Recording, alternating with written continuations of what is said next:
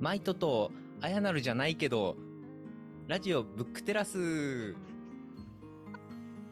おもろはいはい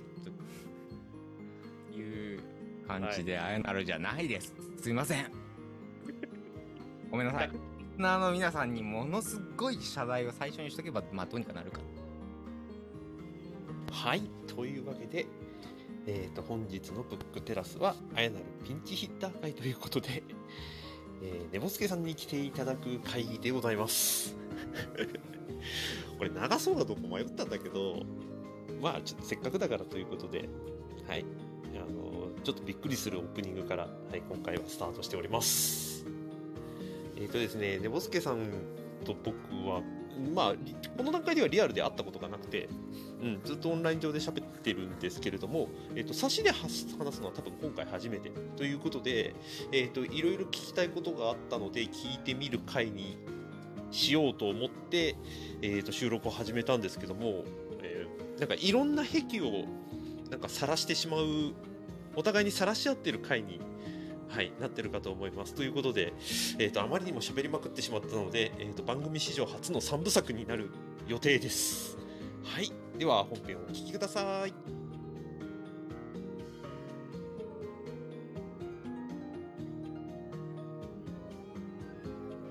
まあ一応知らん人もいるかと思うんで、あの今回、はい、ねぼすけさんに来ていただきました。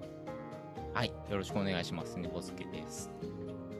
お願いします。あの毒薬っていうねポッドキャストのねパーソナリティやってたり、まあ最近は一緒にあのニュータイプ無双っていうガンダムガンダムって言っちゃいけないのかニュータイプに関するねことを考察するねはいポッドキャストを一緒にやってるねぼすけさんでございますけれども、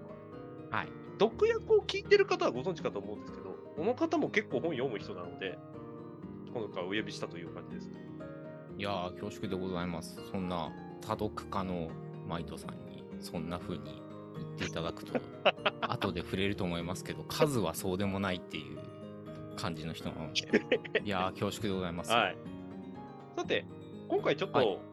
いろいろネタ何喋ろうかっていう話したんですけれども入り口どっから行こうかっていうことで、はい、じゃあお題をお願いします。発表あお題はですね、はい、入り口は、はい、読み尽くしのすすめから行こうかなと。いい、いいね。はい、から行こうかなって言ってるのはあのこれね、ね、あのテイクツーだとかいうのをバラす番組だというふうに聞いてるのであの裏話も言っとくとあの、うん、マイトさんからもらった何個か、うんうん、あの箇条書きにされたものから選んでます。はいそうっすね、はい、はいはいはい読み尽くしのすすめですよ、うん、あの前回のあのあやなるじゃないけどパターンのやつがね、うんえーうん、速読か精読かみたいな二項対立で構築されてたので、はい、やってましたね、はいえー、あえてそこにかぶせてちょっと立体的にしていこうかとうわもう思いますよ。 そ, そのアプローチがなんかかっこいいよね立体的ってやつが。ああじゃあかっこつけたからここカットしてえっとしないよしないよえっとなんだえっとねなんかねいろんな情報をごちゃっと捉え方を、うんプッとしたら、うん、ガラガラポンっつってなんかいいのが出てくるのが人間の脳みそだからそうしないよっつってるだけなんだけど雑あ一応あのはい、はいね、あのご存じない方向けに私は心理学特にあの、はいはい、ニッチとか進化とかをあの、うん、パラダイムとして非常に採用した社会心理学をやっている、うん、そういうわけであえてあの前回と接続して、まあ、そのまま転がっていけばいいかなみたいな、うんこと思って読み尽くしのすすめ、うん、で読み尽くしのすすめってどういう意味ってマイトさんにはわざと聞いてないんですよ、うん、こちらの解釈ではいはいはいこちらの解釈で、うん、あのなんかねこうしゃぶり尽くしたらいいんじゃんっていう本に対するスタンスをちょっとこうね、うん、あの自分の癖を晒してなんかなるちょっと違うんじゃんみたいな話とかをマイトさんから出てくればいいじゃんはいはい聞こう聞こううんうんあのね、本を読むときに、うん、結構あの速読か精読かって言われるとほとんど精読しかできないっていう、うんうん、うまあこれはそういう感じで生きてきたのね、うんはいはい、でこれは単純にその俺の、うん、あの好みとか、うん、あとは、うん、とわざとそうしてるっていう、うん、その方法の選択ではなくて、なるほど、なんか自然にそうなっちゃうっていうか、うん、なるほどね。で、うん、一冊の本を、ね、うん、読んでく、うん、さっさっさっとこう拾い読みするっていうのももちろん方法として、うんうんうん、あのダメって言ってるわけではないんだけど、自分の癖でどうしてもこう、うん、作った人がいるんだろうって思っちゃって、作った人っていうのは書いた人もそうだし編集した人もそうだし、あの、うん、大抵一人の独力で作られた本ってあんまないんだよね。で、まあ、人の鋭意の集合であの切られた言葉もあろうし、うん、えー、より、はいはい、このようにして読みやすくなったよ、ありがとうっていう謝辞がね、うん、あの共同研究者に対してこう向けられた本とかもいっぱいあるんだよね、うん、で、うん、なんかその情報を得るツールっていうちょっと無味乾燥な、うん、あの本に対する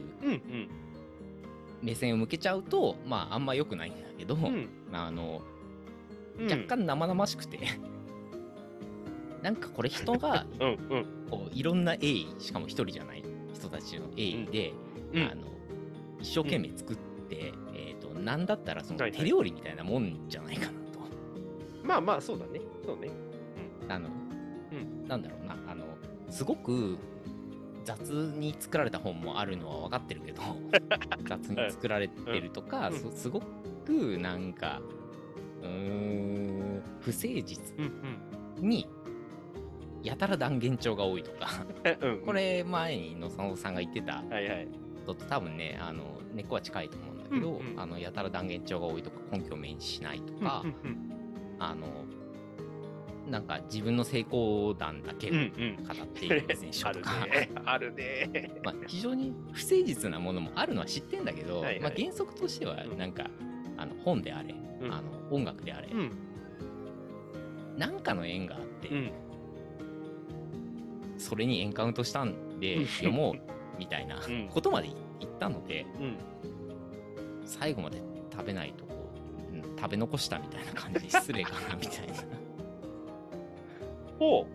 今の話だ、例えば読んでてなんていうの、複合的な人が関わってこの本って出来上がったんだなっていうのを読んでてどういうところで気づく？うーんとね、まあ、出来上がったものだから本当にそうかどうか分かんないんだけど、うん、思うのはあのこのあ、まあ、これちょっと専門的な本とかなんだけど、うん、あの通常であれば論文帳の書き方が得意なはずなのに、うん、非常に普通の人、うん、えーと、うん、専門が同一でない人に分かるように書こうとしてるっていうのが、うんうん、えーと言い回しで分かったりする。その語彙の選択もそうだし、えっと、うん、レアル帳で書かれてないとか。おー、なるほどね。あー、はいはいはい。あるいはその多分本人が論文書いたら、うん、あえてその反論軸も提示した上、うん、だから、えー、こういう捉え方ももちろんできるんだけど、うんうんうん、はいはいはい、自分の論は正しいっていう構築の仕方を、うん、まあ専門書とか論文とかではしがちなんだけど、うんうんうん、まるっきりそれねえなとか、はいはいはいはい、これわざとだなみたいな、うん、うん、感じ、うん、えー、と あ, あとはその難しくなるから、うん、引用を結局、うん、隠蔽してるっていう、本当は良くないんだけど、学術的には良くないんだけど、うん、あの引用隠蔽してる本もあるなって思ったり。これはあのエディターに見せた時に気づかれたりするかもしれないんだけど、うん、あの基本的には著者が出したものが第一項であるので、うん、言わなきゃ分かんないっちゃ分かんないので、その、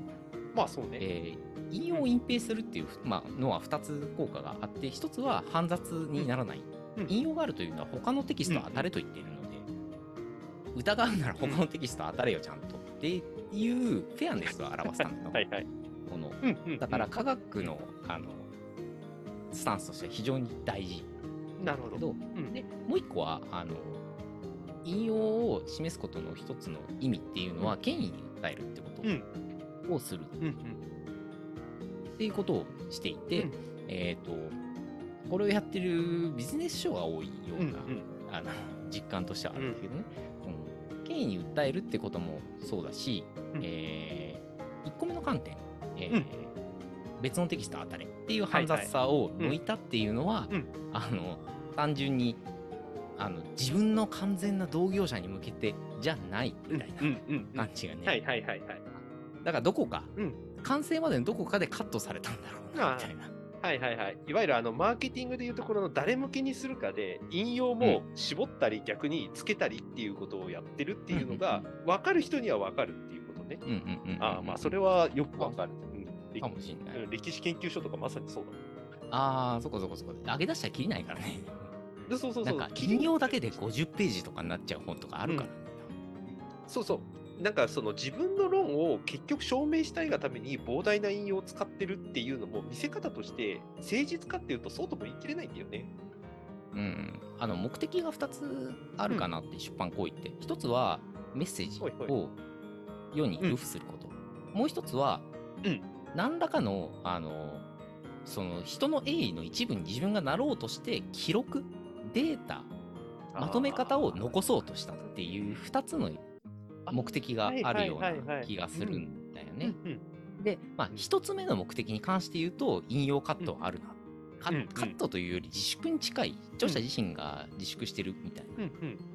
ことあるかなって。特に間接引用をすれば、まあ、必ずしも引用を明示しなくても刺されはしないし、あとはあまりにもこうね人口に解釈した言葉なら引用明示しなくていいじゃないあのアリストテレスが人間は社会的な動物であると述べました、うん、これが国家なのか何なのか言わなくてもいいじゃない、うんうんうん、いうことであの、まあ、そこはいやあのどっちかというと目的の方に寄せたみたいな、うんうんうん、でもこれね教科書が載ってるんだよねなるほどね。いやその本その本一冊で完結しようと思うのかそうじゃないのかっていう、うん、そこだけでも変わってくるんだね。確かにね、うんうんうん、そうなんだよね。それはそうね、一冊で全部まとめてくれよ徳川家康のっていうのがわがままだと知りながらやってくれる人と、それはわがままなんだっていうことを示す人がいるっていう構図よく見るけど、うんうんうんうん、それだね本当にわかるわ。確かにそうだよね、うんうん。であの後者の人が不親切かっていうとそうではないことがさっき目的ふたつあるよねって言ったことに表れていて、うんうん、これはこういう見方があり得るで、うん、他の見方とかすごくこうざっくりしたものを提示するっていう表現方法が世にいっぱいあることを知った上で出版していて、うん、あえてこういうのを記録として残しておきます。あとはまあ皆さんでご自由にどうぞみたいな、うんうん、そういうあの一つのこう資料データを提示するっていうスタンスの場合は、まあ、ちょっと厳しくなりがちかもね。そうこれだけでも完結すると思うなよみたいな風になりがちかもしれないけどね、うん、でもまあそういう思惑もあったりするみたいなね、うんうん、これ論文書くときも一緒なんだけど。なるほどね、まあ、そりゃそうだ。なるほどね。これはなかなか読み手としてそれこそ最初立体的って話したけど、まさにそこまで読もうと思うとそういう立体的な読み方をすると本の位置づけがもう読んで分かっちゃうっていうことだね。あまあそうだね、わか、うん、分かってるっていうのはおこがましいけど、なるべくそれを想像してどういうつもりで、あの結構料理に例えること多いんだけど、はいはい、どういうつもりで俺に作ってくれたんだろうって、うんうん、まあ作ってくれたし、うん、そのどういうつもりかっていうのが不誠実じゃないなら食べ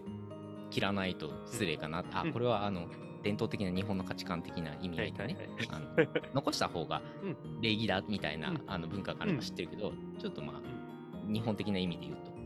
うん、なんか最後まで食べないと失礼かなみたいな、うんまあ、音楽とかでも最後まで聴かないと失礼だなと思って聴いたりするんだけど、うん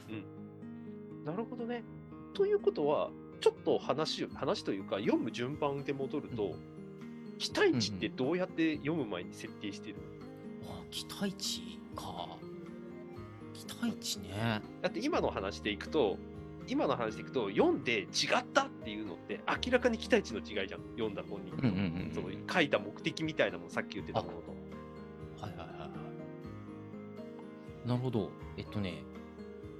期待値と違った現象についてだけ限定して言うと、期待した俺が悪いっ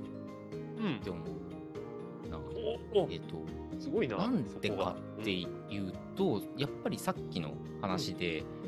うんうん、読み手たる自分が何らかのすごく複雑な因果関係によってその本と出会い、実際買い、はいはいはいうん、まあ買ったと読むかまでってちょっとね、うんうん、あの積読家としては、まあ、もう一個変数があるじゃないっていうのがあってあの実際じゃあ積んである本からあこれ読もう次ってやったっていう縁、縁みたいな、うん、あの仏教的だと縁みたいな、はいはいは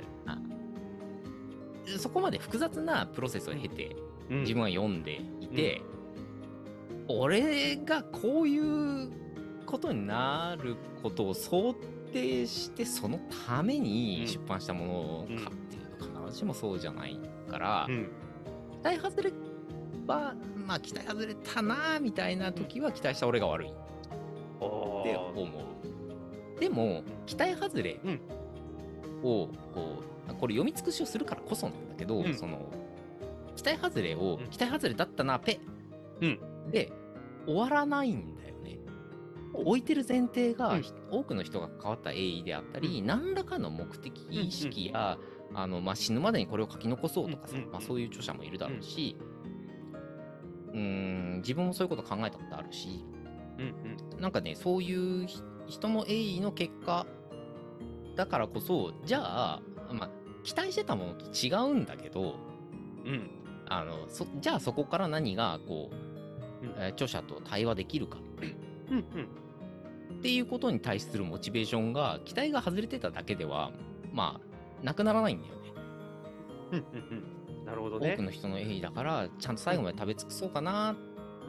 ん、で不誠実じゃないならに限定するけど、うんうん、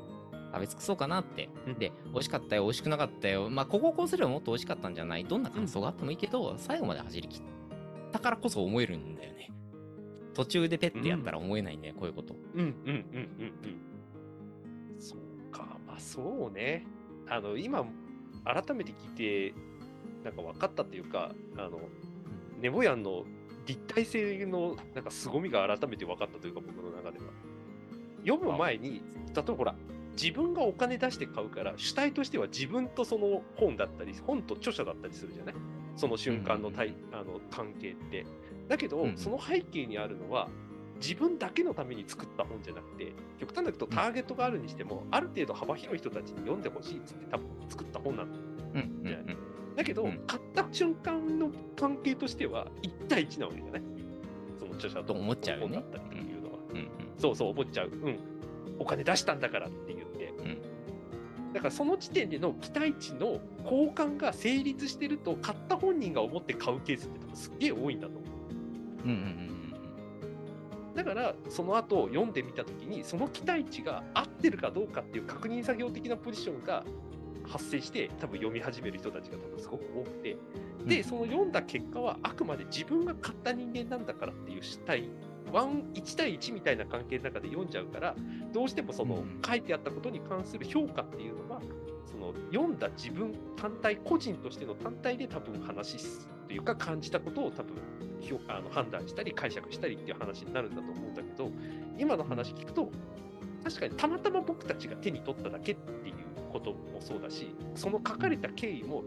単純に一人じゃなくてたくさんの人が関わってるし、何だったら引用までいったら古代までいっちゃうしっていうことまで踏まえて考えると、一回読むというか自分が買ったっていう単純な行為の中に潜んでるいろんな可能性みたいなものが見えないところでいっぱい折り重なってその瞬間が訪れてるっていう考え方は、うんうんうん、なんか非常に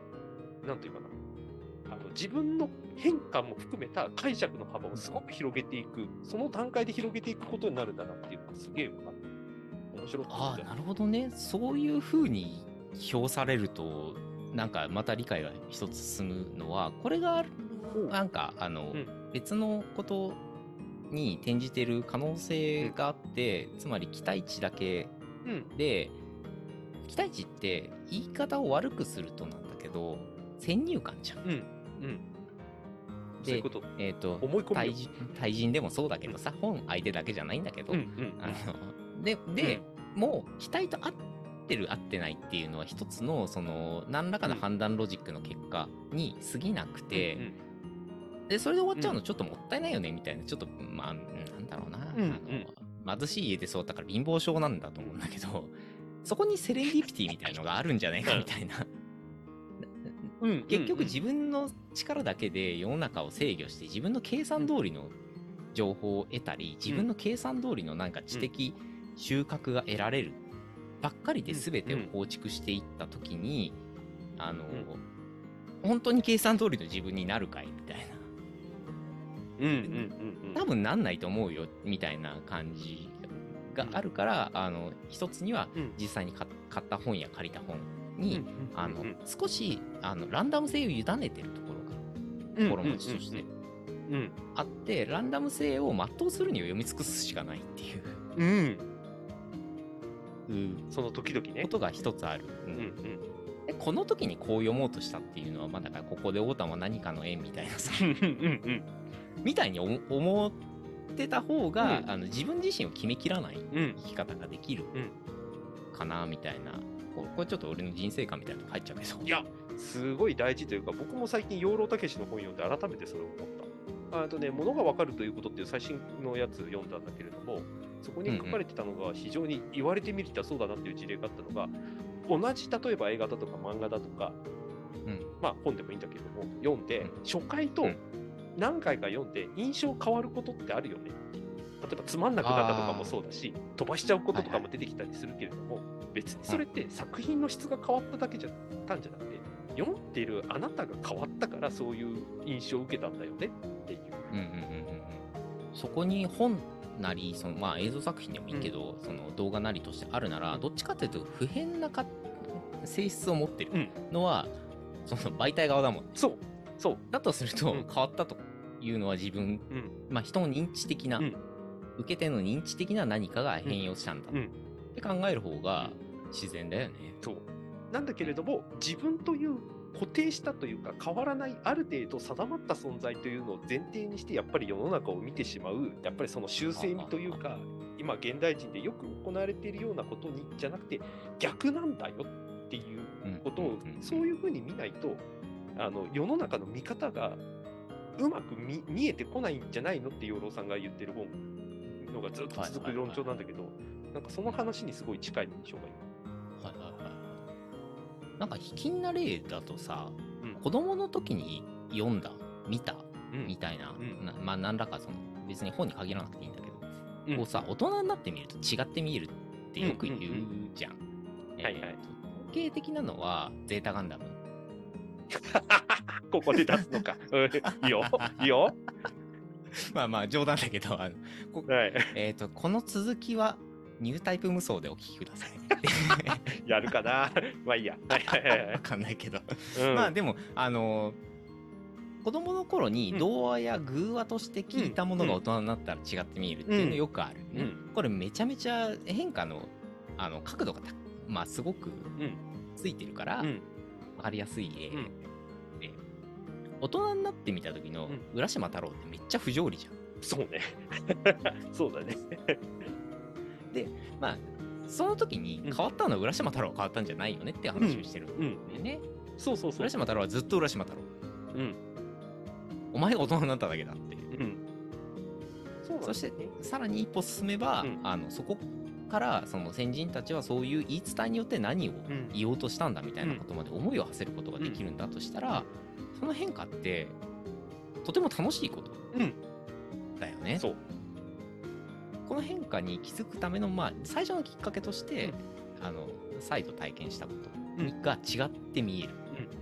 うん、は一個取っかかりとして、うんね、あの楽しみを増やす、うん、いいネタだよね。そうなんだよね。ただこれを他の本とかでじあの確認すると、実はこういう裏話がありました、学校ではこういう、こう A までしか教わってなかったけど実は続きの B があったみたいに、その物事自体を全部教えてもらってなかったっていう話が結構本だと売れる傾向にあるってこと。あーなるほどね、うん、まあた例えばそのフィクションの作品とかで例えると、うん、あのバーンってヒットした作品があって、実はサイドストーリーズでスピンオフ作品がか、うん、あったり、うん、裏設定のための本が出たりして、うんうんうん、あそういうことだったのねなんていうのはまあまあ商業的にはよくあるよね、うん、それ自体悪い話じゃないけどね。そうそうそう、それを知的欲求っていう風にあるよねっていう風にある意味才能的な切り口で捉えたりするけれども、本来の意味合いとしては別にそういう物事が隠されてたわけじゃなくて、うんうん、捉える僕たちのそれこそ視覚が高まったっていうか、だから昔は小学校だからここまでしか教えてもらえなかったけど、大人になったらこういうのを聞いてもいいよねっていう風に社会的な多分順番とかも高まっていくから結果的に知れただけであって、これも自分の変化と捉えた方がいいっていうのが多分養老さんの言い分で、うん、まさにそうだなと、うんうん、いや本当そうだね。うん、いやそこは読み尽くしのすすめの延長で、可能ならば再読のすすめみたいなことはなんかあってもいいかもしれんね。いやそのね再読のすすめはねマジ今年やりたいと思ってる。おおお、それはなんか、うん、それを思う出来事があったりしたん？うん、うーんとそうだな、なんていうかね、さっきの養老さんの話とつながることなんだけれども、いろんなものを読んでいくとパターンとかってやっぱり分かってくるのね。本のパターンとか、ね、こういう展開来るんだろうなって。あと、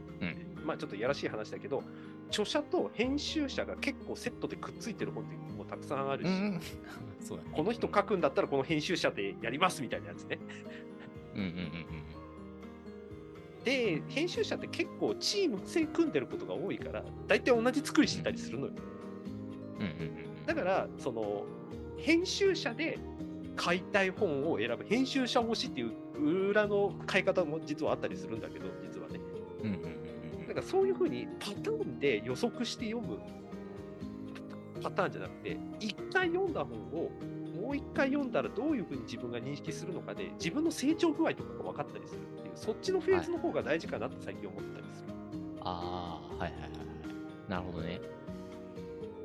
そのさパターンで分かっちゃうわ。なんとなくその自分の専門だったりするともう思いっきりその現象は、うん、あ分かるわって感じなんだけど、それをなんか逆利用じゃないんだけど、うん、なんで本を読むのって話にちょっと通底するところではあるんだけど、そのなんか知識を得るっていう道具的な使い方もちろんできちゃうし、うん、それを何千年も人間やってきたから、うん、そのねそういう風に見ちゃうのもしょうがないんだけど、うん、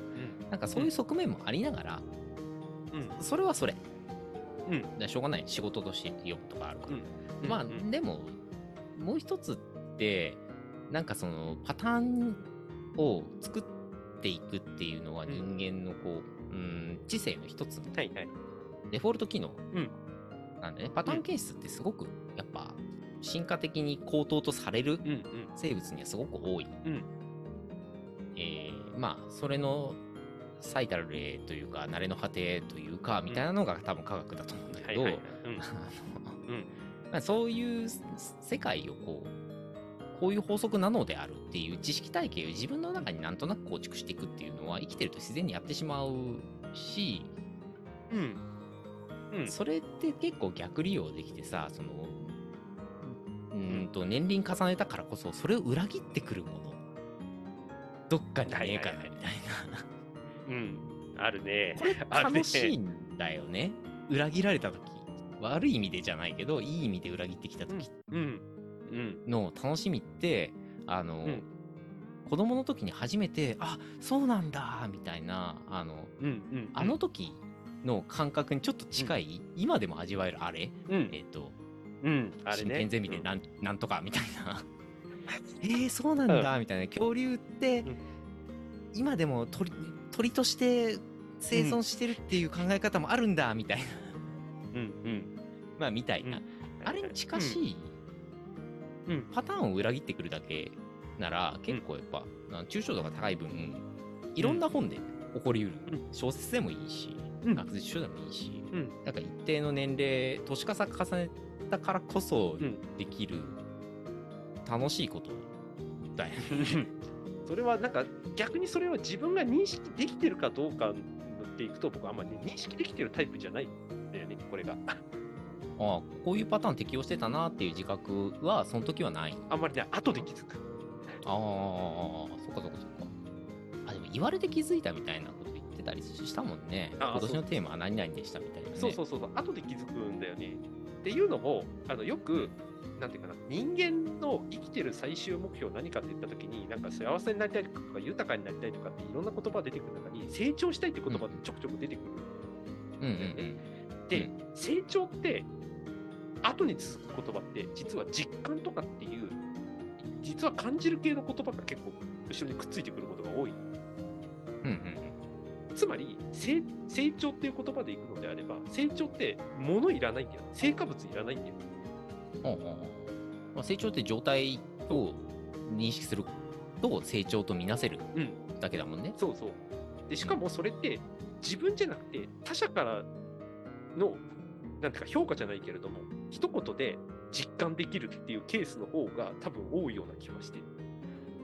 うんうんうんうん、例えばあなた前こうだったけどなんかうまくできるようになったねって言われた、それが正しいか間違ってるかは分かんないけど、確かにそれであ成長したんだって思える、それだけでいいみたいな、多分そういうのがなんか成長っていうののなんかメカニズムだなと僕は思ってはいるんですよ。なるほど。その成長を、うん、えっとこれちょっと科学っぽくなっちゃうけど、はいはいえっと、測定する場がその他者評価であって、うんうん、成長が起こってるのは自分の中、うん、そうで測定をしないまんまずっといって、うん、確かに成長してるかもしれないんだけど、うんうん、まあ自分では分かりようがないっていうか、うんうん、測定してないからね。そうそうそうそう、測定してないことは分かんないよね、うん、そうそ、うん、その感じなんだよね。で自分に対してはそういう状態が起こりがちだなと思うんだけれども、これが例えば、うんうん、本に関する分野だとか著者だとか、それこそ自分が興味がある論だとか考え方思想みたいなものっていうのも読んでいくと、その円熟化がなんか分かる時が僕が一番楽しい。お楽しい時さ、はい、どうすんの？あのなんか多分ブックテラスでこういうトーンってないような気がするんだけど、うん、なんかさ楽しい時あるじゃん、うん、その知的に楽しい時あるじゃん、うんうん、どうすんのそういう時？どうするの？いや、うん、やっと来たなって勝手にやっとこういうのが読めるようになったかっていうすごい喜びの。それをその例えば何かの本を読んでる最中とかだったりするとさ、その動作を止めて噛み締めるのか、はいはいはい、そのなんか、うん、まあそれは一回通過点として記憶に置いといて、うん、まあ何らかの動作が止まった時に帰り道で何でもいいとけど、うん、なんかそ、それをその反芻してニヤニヤするのか、はいはいはい。その知的に嬉しい時って、うん、でもなんかあのテンション上がっちゃったりするじゃん。そう。どうし、どうしてんの？だいぶね、あの帰りの時に多分スキップする感じが強い。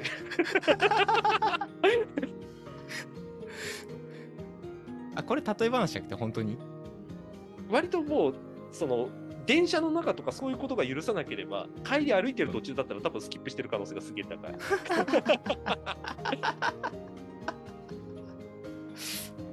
ね、うん、いやーね、知的に楽しいことって人こんなことまでさせるんだよって、すごくいいことっていうかなんかね、うん、わざわざ言葉に出して言っとくべきことなような気するよね。多分ね、いっぷんになれるんだよね、そうその瞬間ね、その瞬間とか、それを自分が気づいたとき、うんうんうん、ある意味、推し活に近いのかもしれないです、それって。推してたつもりないんだけど。あ、そっか、今の話って捉え方がいくつかあり得るな。うん、あの一つのありようとしてはナルシズムで捉えちゃうっていう、はいはいうん、あ俺ここまで行ったぜみたいな感じで捉えちゃうっていうのをだと、うん、今の話にはなんないんだね、うんうんはあはあ、俺すげえじゃなくて、うん、なんかじ自己を投影した存在とある程度同一視できるって気持ちいいじゃんみたいな、うんうん、そうねそうねああなるほどね、うん、はあはあはあそれはね さ, さっき言ったその予想外の展開が来た時はいはいはいうん、の話で、ね、裏切りパターンでね裏切り来た時に、うんのまあ、気づいてはなかったけど言われてみればその線あるなっていうのはなんか勝手に自分が発見した感と、よくぞそこまでちゃんとたどり着いてくれたっていう、よくやったっていう感じと多分両方来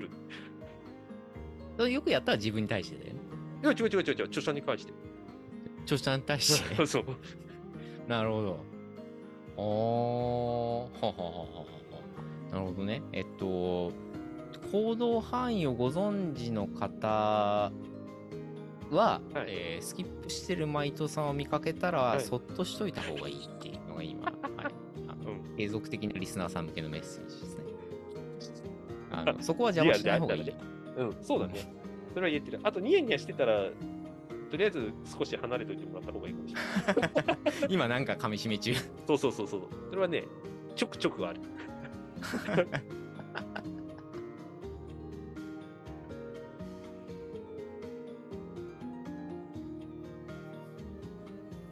というわけで、えー、ねぽすけさんゲスト会の、えー、と前編になるのかな。はい、お聞きいただきました。えー、思わぬ癖を晒すことになってしまいました。はい。えー、中編も後編もあの読書好きにはたまらないというか、かなり細かい話をお互いにし合って、どういう風に本読んでんのみたいな話で盛り上がっておりますので、えー、と次回その次の回もお聞きくださいというわけで、えー、とラジオブックテラス今回はここまでです。皆さんありがとうございました。